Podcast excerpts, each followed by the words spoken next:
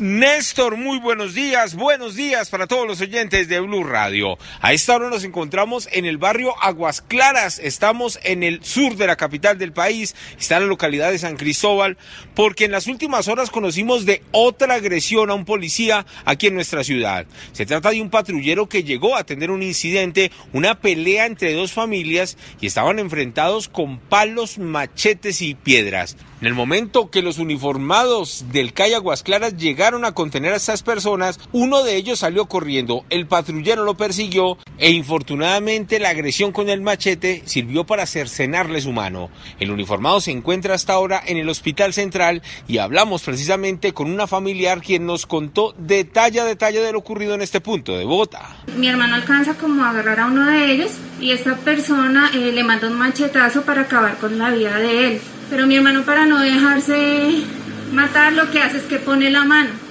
y esta persona le amputa la, la mitad de la mano. En el momento de la agresión, los otros policías reaccionaron, capturaron a varias personas, los entregaron a la fiscalía, pero infortunadamente quedaron en libertad. Hablamos con la coronel Ángela, quien es la directora del talento humano de la Policía Nacional, y esto fue lo que nos contó sobre esta investigación. Por transparencia, el caso fue asumido por el CTI y las actuaciones en coordinación con nuestra fiscalía. Sin embargo, por tecnicismos y situaciones jurídicas, el agresor fue dejado en libertad. Ello no quiere decir que haya sido absuelto. Al final, no hay personas capturadas por este caso, el patrullero perdió su mano y dicen los familiares que se encuentra en una crisis psicológica porque no sabe qué va a ser de su futuro y además se sienten desamparados por los miembros de la misma institución.